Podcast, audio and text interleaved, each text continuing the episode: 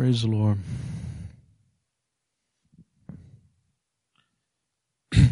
Hallelujah. How's everybody doing this morning?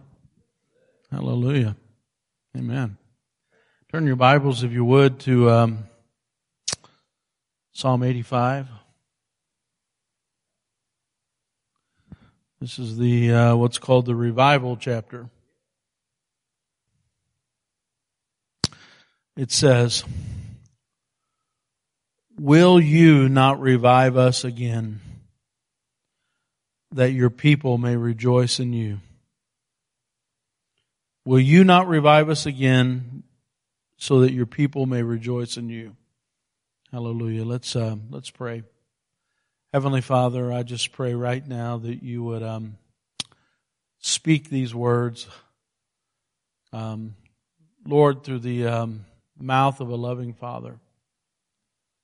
Lord, that uh, these are not my words. I'm not the author. I'm not the one who makes the promises and backs them up, Lord. I'm just the messenger. But Lord, I pray that uh, every ear would hear your voice, that they would hear their Father this morning. And Lord, that we would uh, be obedient to your promises, Lord, and aware of them, Lord. And uh, Lord, I just pray that you would shine a light in every heart. Uh, Lord, that there might be a reality check this morning, Lord, with each one of us, Lord, for our benefit and for your glory, Lord. I pray all these things in your name, Lord Jesus, and everybody here says, Amen. Hallelujah. Uh, that's the NIV version. Um, other translations, it says, New Living says, Won't you revive us? again so your people can rejoice in you. King James, will you not revive us? Wilt thou not revive us again that thy people may rejoice in thee? New King James Version will not, will you not revive us again that your people may rejoice in you? And um, so this scripture clearly is talking about revival, uh, talking about God being the one who is going to revive us, believers. And so, in a very short verse, um, the writer of this psalm really expresses three things very clearly. Number one, the author of revival, the act of reviving or bringing back to life. And the third thing is what is the purpose, uh, which is to make us have joy in our Father again. And so a lot of things are said in a very short verse there. One, it says that we're being revived again, which means um, that we previous were, previously were alive. Um, it's also saying that He's doing it, which sounds simple, but we don't always get that message. We sometimes think we can do it. We sometimes think we can work it up. We sometimes think we can produce it. We sometimes think we can uh, make the circumstances, you know, make it happen. But ultimately, it's a request from us and granted by Him to make us come back alive again. And the purpose is so that we have joy in Him again. And that's the hardest one of all because we don't want to admit sometimes that we have lost our joy. And um, David, I love the psalm where um, David had failed terribly and had repented and cried and wept and and and just really, you know, humbled himself before God. And he said, "Lord, will you please restore the joy of my salvation?" You know, it takes a lot to admit we want to say, well, man, I've got the joy of the Lord as my strength. You know, um, I'm just full of joy. And uh, sometimes the best thing we can do is is have reality and have a reality check and say, you know what? I'm not the highest level of joy I've ever been in the Lord. There are times that I've served the Lord that I had a lot more excitement. There were times that I served the Lord that I was more eager to get to church than I am now, more eager to pray than I am now, more eager to do the things of God than I can do now. And so I say, well, gather myself together and I'm going to make myself like that again. But this psalm says that that's not how it happens. That God is the one that restores the joy and we need to ask Him to do it and He, He, He wants to do it. That's why He wrote this psalm to us as a, as a love letter to say, hey, I can restore, you know, what the enemy has taken away. How many would agree that uh, sin caused David to lose his joy? And so it's not always the exact sin that he committed. Sometimes it's not sin at all. Sometimes it's negligence. Sometimes it, there's lots of reasons um, why we need to be revived again. But clearly, the psalmist is saying, "Lord, revive us again." So let me look at the whole chapter here as we break it down. Um, in fact, uh, this message kind of was born out of the fact uh, last night, Eddie and I were talking about revival. Um, he sent me a, a, text telling me about the revival in Asbury College.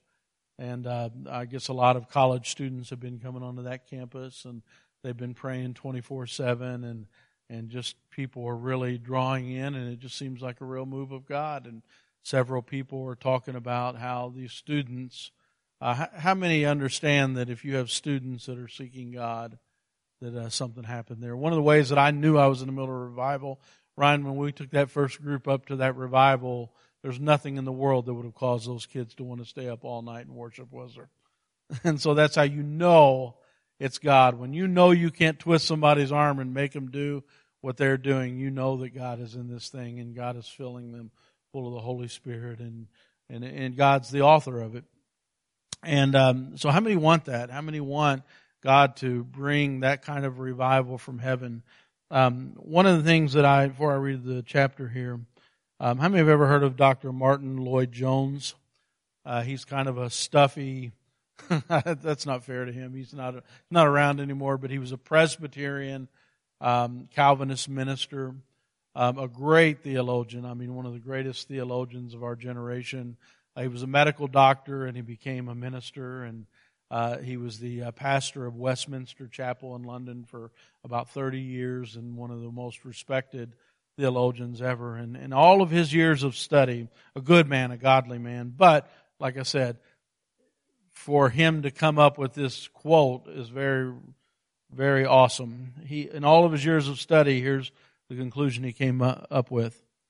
I am profoundly convinced that the greatest need in the world today is a real heaven sent revival in the church. All of his years of study, that's the conclusion he came to. I think it's still is true today. Let me read it again. I am profoundly convinced that the greatest need in the world today is a real heaven sent, that's key, heaven sent revival, and I don't want to leave off the end, in the church.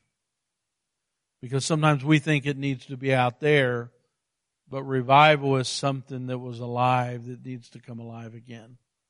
And so it's not out there, it's in here. And we have to we have to come to terms with that reality that the thing that holds back revival is the church. The church needs to be revived. It's not the world that needs to be revived. It's us. And that's really the beginning of seeking Him. Now, as you look at this chapter, it says, You, Lord, this is verse 1. I think by reading the rest of this chapter, you can get the mechanics of revival. Like, what are the mechanics that uh, produce revival? You know, because a lot of times we think we know. You know, we think we know how to orchestrate it or, or you know, produce it. And, and this chapter really um, gives a good outline on how to have revival. In verse 1, it says, You, Lord, showed favor to your land. You restored the fortunes of Jacob. Now, most commentators will say that this psalm was written during the period of time when Israel had been restored back to their land. So the time period of Ezra and Nehemiah, and so they've been restored back to the land and God was showing them favor. So we see the favor on the believers. But how many remember in that story that they got back in the land, they started to build, and then they forgot repeatedly and for years. And so God restored their favor and, and God, you know, showed his pleasure to them, restored their fortunes, and then they forgot about him again. And so they immediately went back to um, life as usual and not really seeking God. How many know that's easy to do? Even that something as miraculous as God bringing you back. And I was thinking about this this morning. Um, how did it all happen? You know, how did this whole, where did it begin that God left them? When did they realize that God was gone? And I go back to Ezekiel in chapter 10, I believe it is, and that's what I was thinking about this morning. Ezekiel was having a vision and he was looking at the temple of God. And as he was watching the temple of God, something amazed him. He watched the Shekinah glory, which is the presence of the Lord, leaving the temple.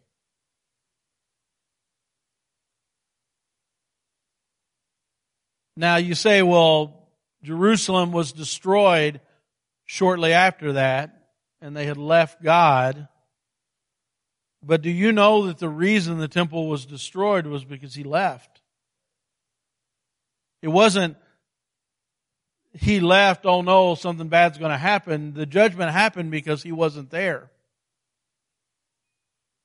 And if you can picture it this way, picture the presence of God, you know, in the form of Jesus Christ. Because that's the only human form we have of God. It's Jesus cloaked in human form and just picture him with his bags packed and him just leaving his, his house. And he's just walking out of the temple and turns around, one last look, and says goodbye and he leaves and nobody even notices. Nobody notices that he's gone. Nobody cared that he was gone. In fact, uh, Ezekiel in one other vision was digging. He said, dig, dig. He said, what am I digging for? You just keep digging. And he finally goes into the Holy of Holies and he sees the elders of Israel. And he says, I want you to see what they're worshiping in my house. And he sees all kinds of idols uh, you know, against God. They were worshiping things that weren't God. And um, so that's where, that's kind of the end. You know, once the Spirit of God, once the presence of God, once God Himself, and I use the form of Jesus so you have a physical way to think about it, but the Spirit of God is what left. He's seen it leave and leave the temple, and it was called Ichabod, the glory of God has departed. And um, so I just think about that in the context of us. And um, I remember Moses back in the day when God first deposited the Spirit of God in that temple, in that tabernacle, as it was called at that time. And I remember uh, the, the, the golden calf where Moses left to go in the presence of God on the mountain and uh, spent so many days there that they decided to build a golden calf and they had a party and were dancing and and it says they rose up to play and um, I remember Moses came down and after that God withdrew himself. In fact, he wouldn't come back. He just basically told Moses, "You and I will do this together, and we'll leave the people here." And Moses argued and argued and argued with God. I mean, he interceded for the people and he said, God, you promised. So what will the people think if you leave these people here in the wilderness? And he argued with God and interceded for the people. And, and he said, God, I won't leave here without you. And uh, Moses just interceded in such a way. But do you see the nature of God to withdraw himself? I mean, God literally was threatening to Moses to withdraw himself from the people and not return to them. He, Moses was his friend. He was with Moses. He said, You and I will do it together, Moses. But Moses said, No, the people. You know, don't withdraw yourself from the people. And Moses could have had the presence of God himself, but God wanted the people to have the presence of God. And that's what reviving us again means. It means that God's Spirit has a tendency, if abandoned or forgotten or, um, or if we're in such a state that God can't be here with His presence, that He'll just leave whether we notice it or not. And we'll be left to do everything in our own power and in our own strength and in our own abilities. And uh, I don't have to really go through that in my teaching, do I? Where our strength and our power and our abilities, how much they can possibly do. And so I'm not saying that we do that. I'm just saying that we have the Spirit of God, but we want God's full presence to be with us. We want God to restore His presence in a way that is tangible and powerful and real. And we just don't want a little bit here and a little bit there. We want God's full presence and we need His full presence. We have a need for revival. And so as we go through here, it says, Lord, you showed favor to the land. You restored the fortunes of Jacob. You forgave the iniquity of your people. See how that's all past tense? And you covered their sins. So God, you brought us in the land. You set aside your wrath. You turned from your fierce anger and you restored us again, God our Savior, and put away your displeasure toward us. Good. Everything's good, right? That's the past. Then it says, Will you be angry with us forever? Will you prolong your anger through all generations? Will you not revive us again, that your people may rejoice in you? Show us your unfailing love, Lord. So, what is going on here?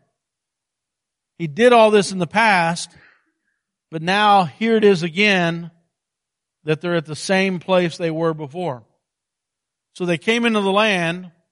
God showed his favor. God showed his pleasure. God uh, in fact, to show favor means to show your pleasure to forgive a debt. To, and, and he covered them over. He took care of them.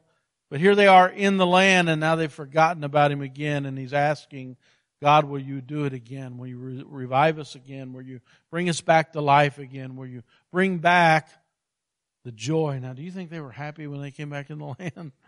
They were so happy and so joyful, and God was so real, and then they got into the land, and just over the period of time, this is what happens. We begin to fall back into the world. And so they're asking again, Lord, will you please restore us again? Lord, will you revive us again? So what is revival? 16 times though the word is used in the Old Testament. And each time it means to live have life, remain alive, sustain life, be quickened from sickness, be quickened from discouragement, faintness, or death, to be restored to life or health and the cause to grow. Now that is hard words. Because revival is for believers. So if that thing's used 16 times in the Old Testament, and it's pointed directly toward believers, not unbelievers, that means we need to have life. We need to remain alive. We need to sustain life. We need to be quickened from sickness. We need to be quickened from discouragement. We need to be quickened from faintness or death, and we need to be restored to life or health. and We need to grow. So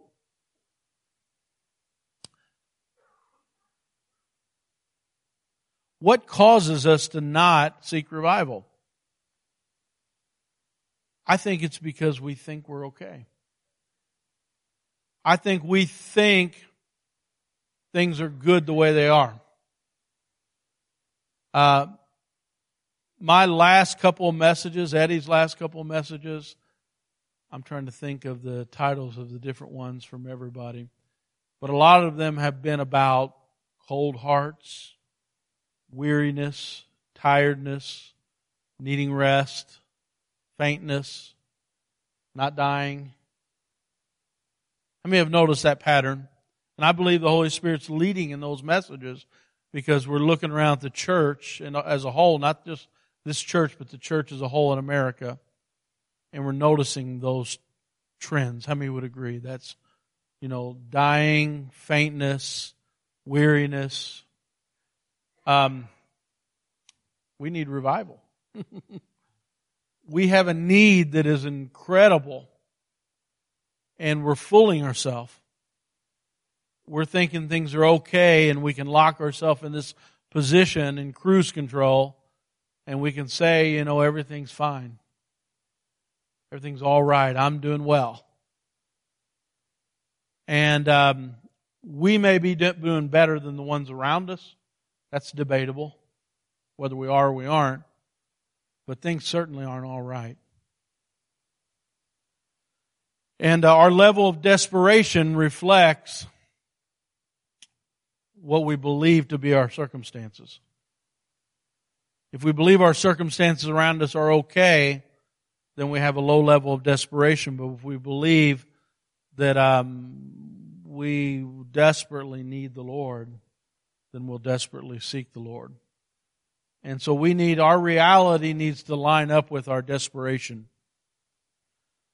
Um,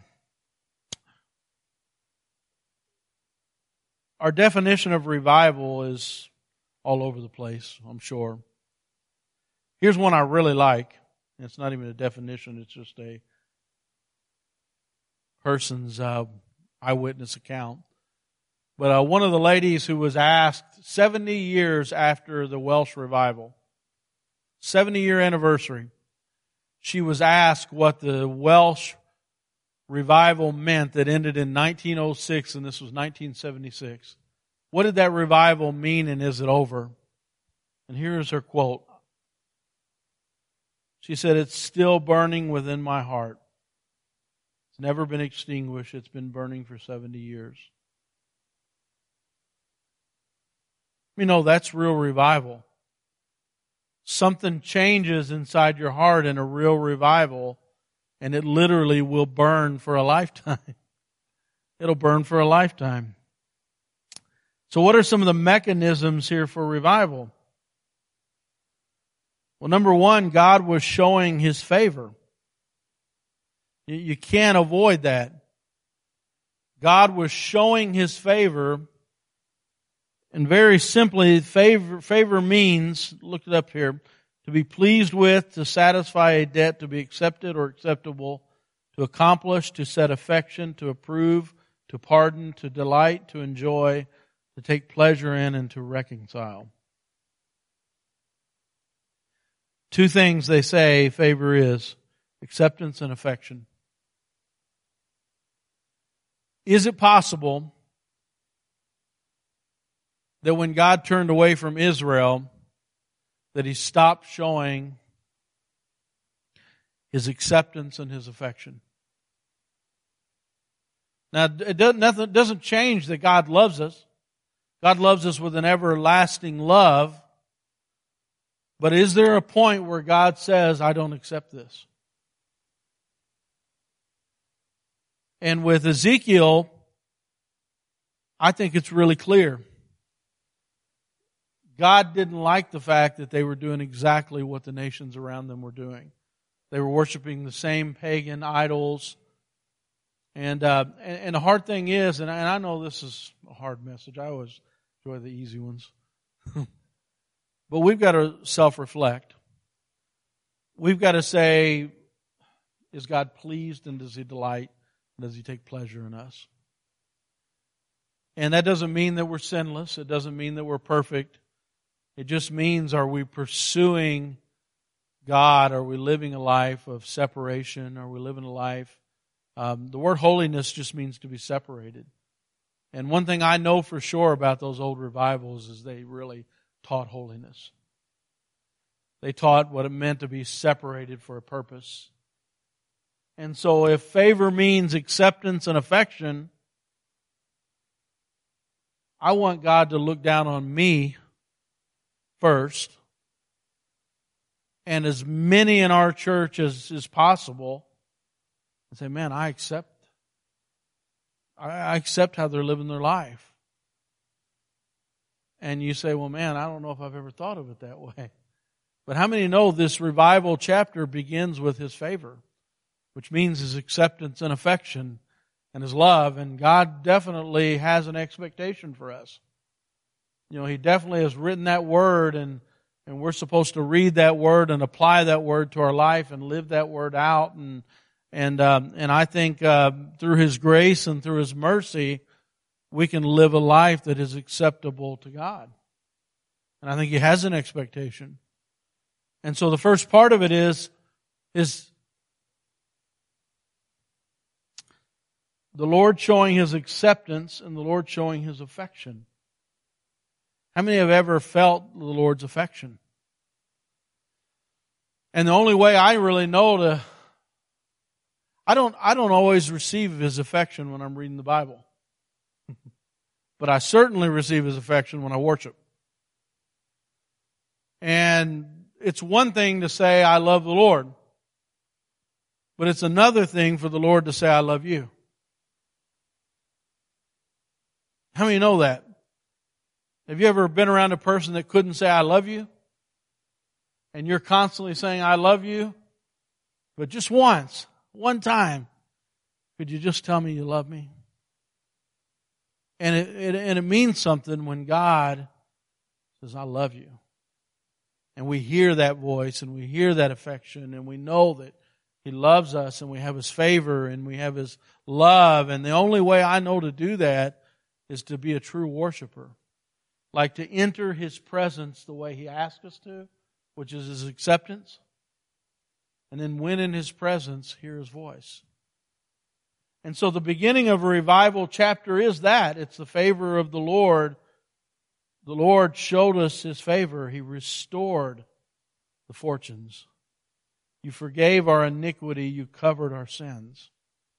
You know, that's the beginning of revival is like taking those things serious. Say, well, we all do that. I mean, know when we start venturing away from God, this is what Israel was not doing. They were not drawing close to, it's simple stuff. This is simple. Favor of the Lord, restore our fortunes, forgive our iniquity, cover our sins. You know, it's hard to be forgiven of your iniquity if you never repent. You know, if you never sit in God's presence and say, I'm sorry, that's repentance. If you've never done anything that you're sorry about, then it's hard to repent but I, I, I can repent. How many can repent? And the church doesn't repent anymore with real tears and real repentance and real sadness and and uh, we don't repent for ourselves. So if we don't repent for ourselves, how can we repent for our society? I mean, don't you think it would be pleasing to God to hear every once in a while, God, I'm so sorry for the way we treat you. But see, here's what happens if we neglect him day after day. Then here's him packing the bags. And there he is leaving his house. The glory of God departs and we don't notice. And that's, that's the worst, saddest thing in the whole Bible is the Spirit of God leaves and nobody notices. And so Ezekiel got, got to watch it. He was watching that in a vision the glory of God departing from the temple. He watched where it left and he watched where it went. Then he sees another vision where he sees it come back, you know, in the future. But we've got to really be careful that that doesn't happen because that's, um, when your spirit leaves your body, what happens? You're dead. Physically, that is true. When the spirit leaves the body, that's when you're pronounced dead.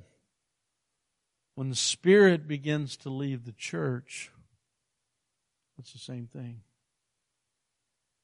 You say, well, man, we can still do the rituals. We can still do, we, we, we can still go every Sunday. We can still do all the things we need to do, but here's the thing if the Spirit leaves us, we're a dead church. In fact, you look at some of the things that he says.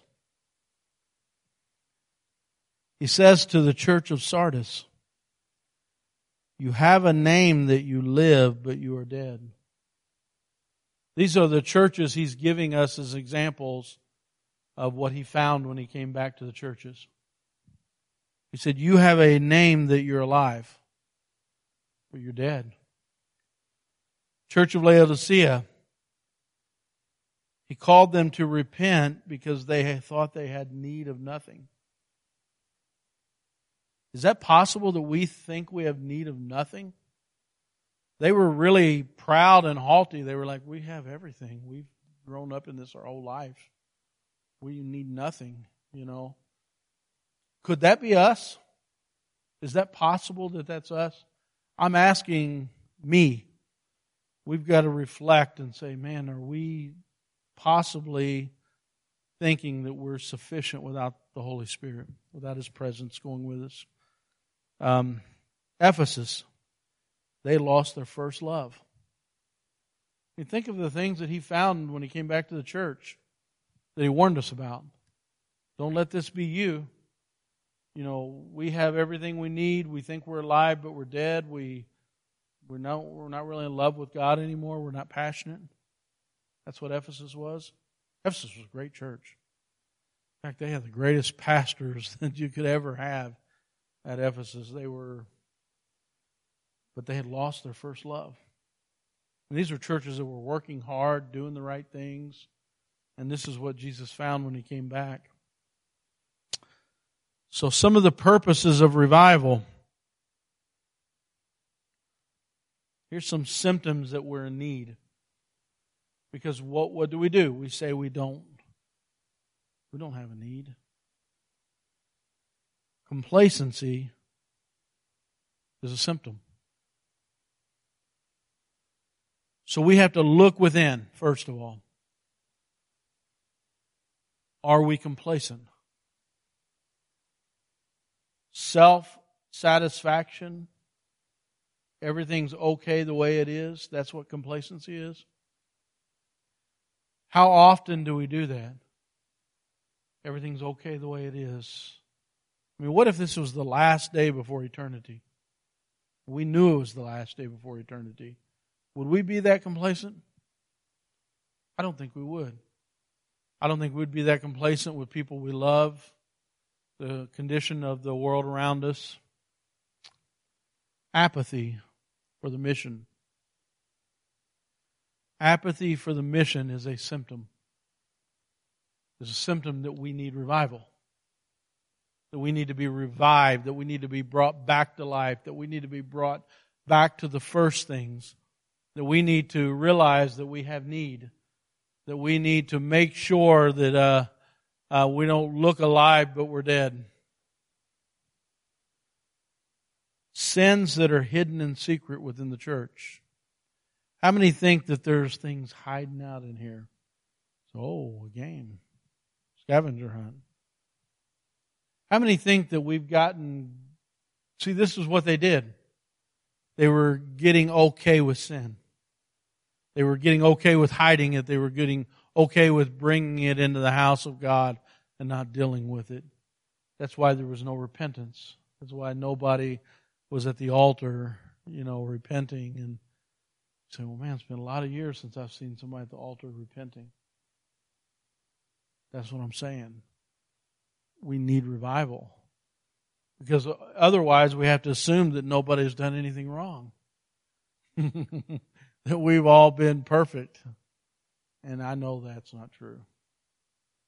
Um, this hurts me. It hurts me. You know, I want, I want to see revival so badly. How about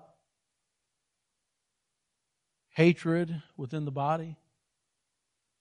Hatred and disagreements and Just anything that's not love in the body. How many know that's a symptom that we need revival? That's a symptom that, man, that love growing cold is a number one symptom. When you see the love growing cold and we're getting the same temperature as the world, man, it's time. Our need is great. And how many agree with me that there's never been a greater need than this moment in time, right now? How about unforgiveness? How many have ever been hardened in that state, cemented in the state of unforgiveness, and it's hard to budge? What, what breaks that? If there's not a great move of God, if there's not a great anointing of the Holy Spirit to break, to break that, then we're going to be cemented in that state for a lifetime. How many want to be cemented in a state of unforgiveness against your family? How many want to be cemented in unforgiveness with your spouse, with your children, with your parents, with your neighbors, with your coworkers? And you say, well, man, I'll just break it. Man, good luck. I think we need revival because I think that state is all over the place, all over the church, all over the world. Man, we need a revival of forgiveness and repentance and oh man, I I mean remember what it's like to walk in and the Holy Spirit before a person could say a word. the Holy Spirit's already working, and the power of the Holy Spirit is breaking hearts, uh, tearing them asunder. Oh man, I love revival. I got excited when you sent me that message, you know, about revival. How about um, being filled with pride? Sometimes I wonder how proud we are in church. You know, we think we, we have it all figured out. That's all of us. We know how it's supposed to work. We're, we know how it's supposed to happen. We you know, we are, um, and sometimes that's the biggest example of our need. You know, sometimes it's good just to say, I don't know. And I think that's why fasting is such an important component of revival is we got to somehow say, I just, and I don't have the answers at all. It's not within me.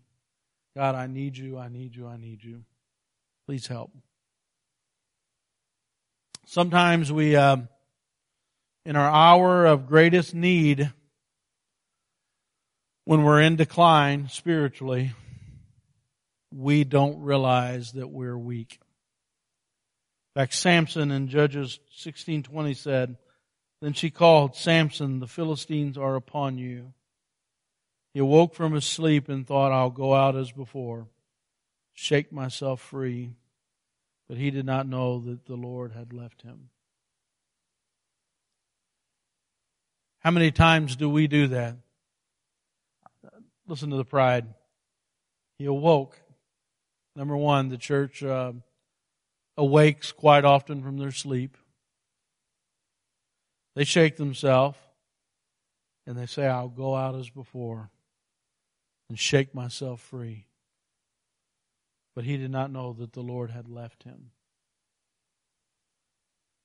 I mean, no, we in our greatest need, our greatest hour of need, sometimes we don't know we've spiritually declined. And so it's necessary for revival to shake us, wake us, let us know that we're not, we don't have that strength anymore. And we need to know that we're not where we need to be spiritually. We need a move of God. We need a real, true, just like that Martyn Lloyd-Jones said, we need a heaven sent revival in the church. Hallelujah. Praise God. there was a great um, teacher of revival that was giving a lecture on revival. And a young man got caught up in the moment and he said, um, What can I do? What can I do to, because I, I realize this great need, this great need for revival. What is it that you would instruct me to do? And he said, You can let it begin with you. Let it begin with you. You know, and, and sometimes we get lost in the fact that we want to see the world have revival. And we'll sit and we'll say, well, man, if only the church did this, if the church did that, or if, you know, we did this over here, we did this over there. And what we neglect is that really all it is is repentance with each person. That each person needs to repent and draw closer to God, begin to cry out to God for revival, and then maybe you'll find another person that's crying out for revival.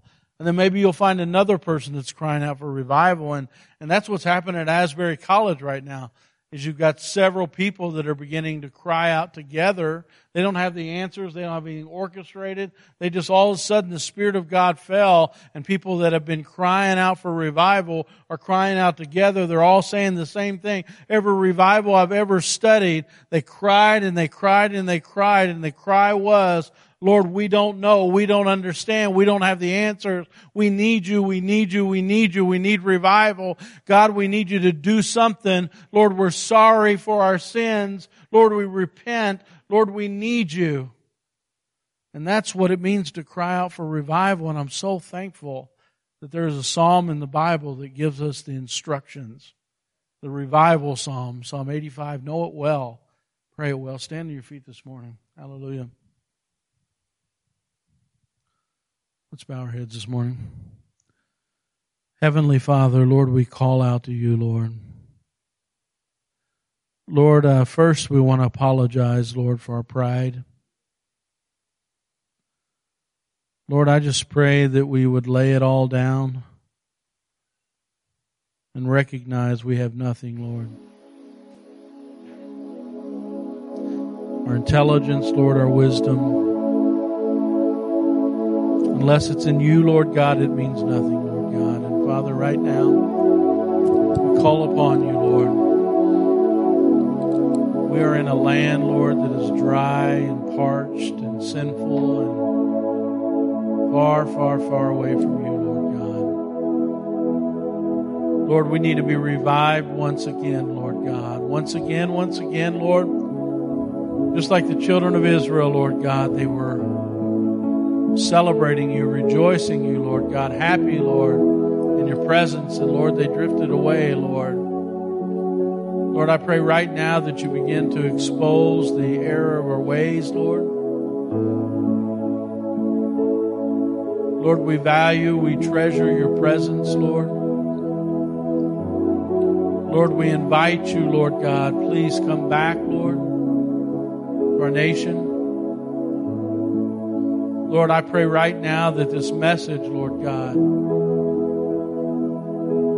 from you, Lord, through your word, that it would light a fire in our hearts, Lord God, to uh, seek revival more than anything else in life, Lord.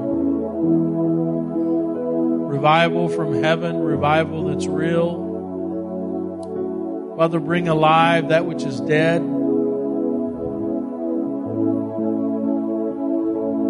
Holy Spirit, begin to move in your people, begin to bring life, our words and our actions and our lives.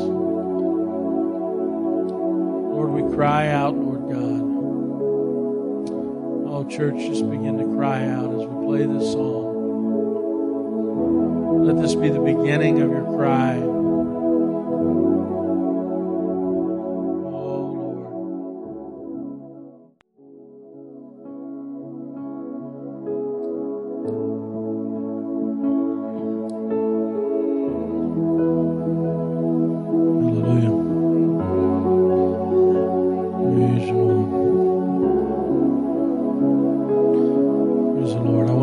Concentrate on those two things in your life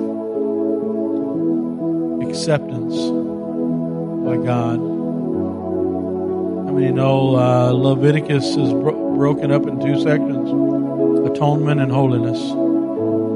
Atonement is that whole section of Leviticus that talks about how the blood of Jesus literally creates a path to God.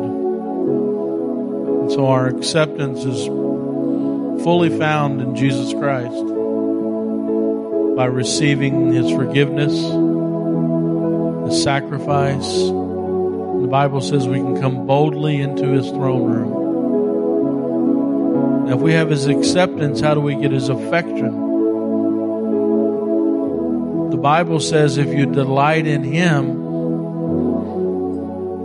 he will delight in you. So when the Lord becomes the delight of your life, when being in His presence is the joy of your life, that, that affection just flows from the throne of God. It's like sitting on your Father's lap and just hearing Him dance over you and sing over you and speak over you. And that's where God, everything in this word was to get us to that place where we delight in Him and we receive from His throne His love, His um, relationship with Him. Hallelujah. That's how simple revival is. In fact, in that uh, psalm it says, uh, Lord, we pray that we don't go back to our folly, which means go back to the way we used to live. And so God's calling us back to Him. Uh, a lot of those churches were doing a lot. They were busy. He was saying, I see the things you do, and I know the things you do, and I see all of your works. And but he was telling them they lost their first love. He was telling them they look alive, but they're dead. He was telling them, you know, that you're not in need of me. And so the real cure is yeah, delight in Him delight in His presence, delight in His Word, delight in being with Him and not religion. God wants to know you. He wants to be with you. He wants to spend time with you. And there's no possible way that the Lord is going to leave. His presence is going to depart when He's that precious to you.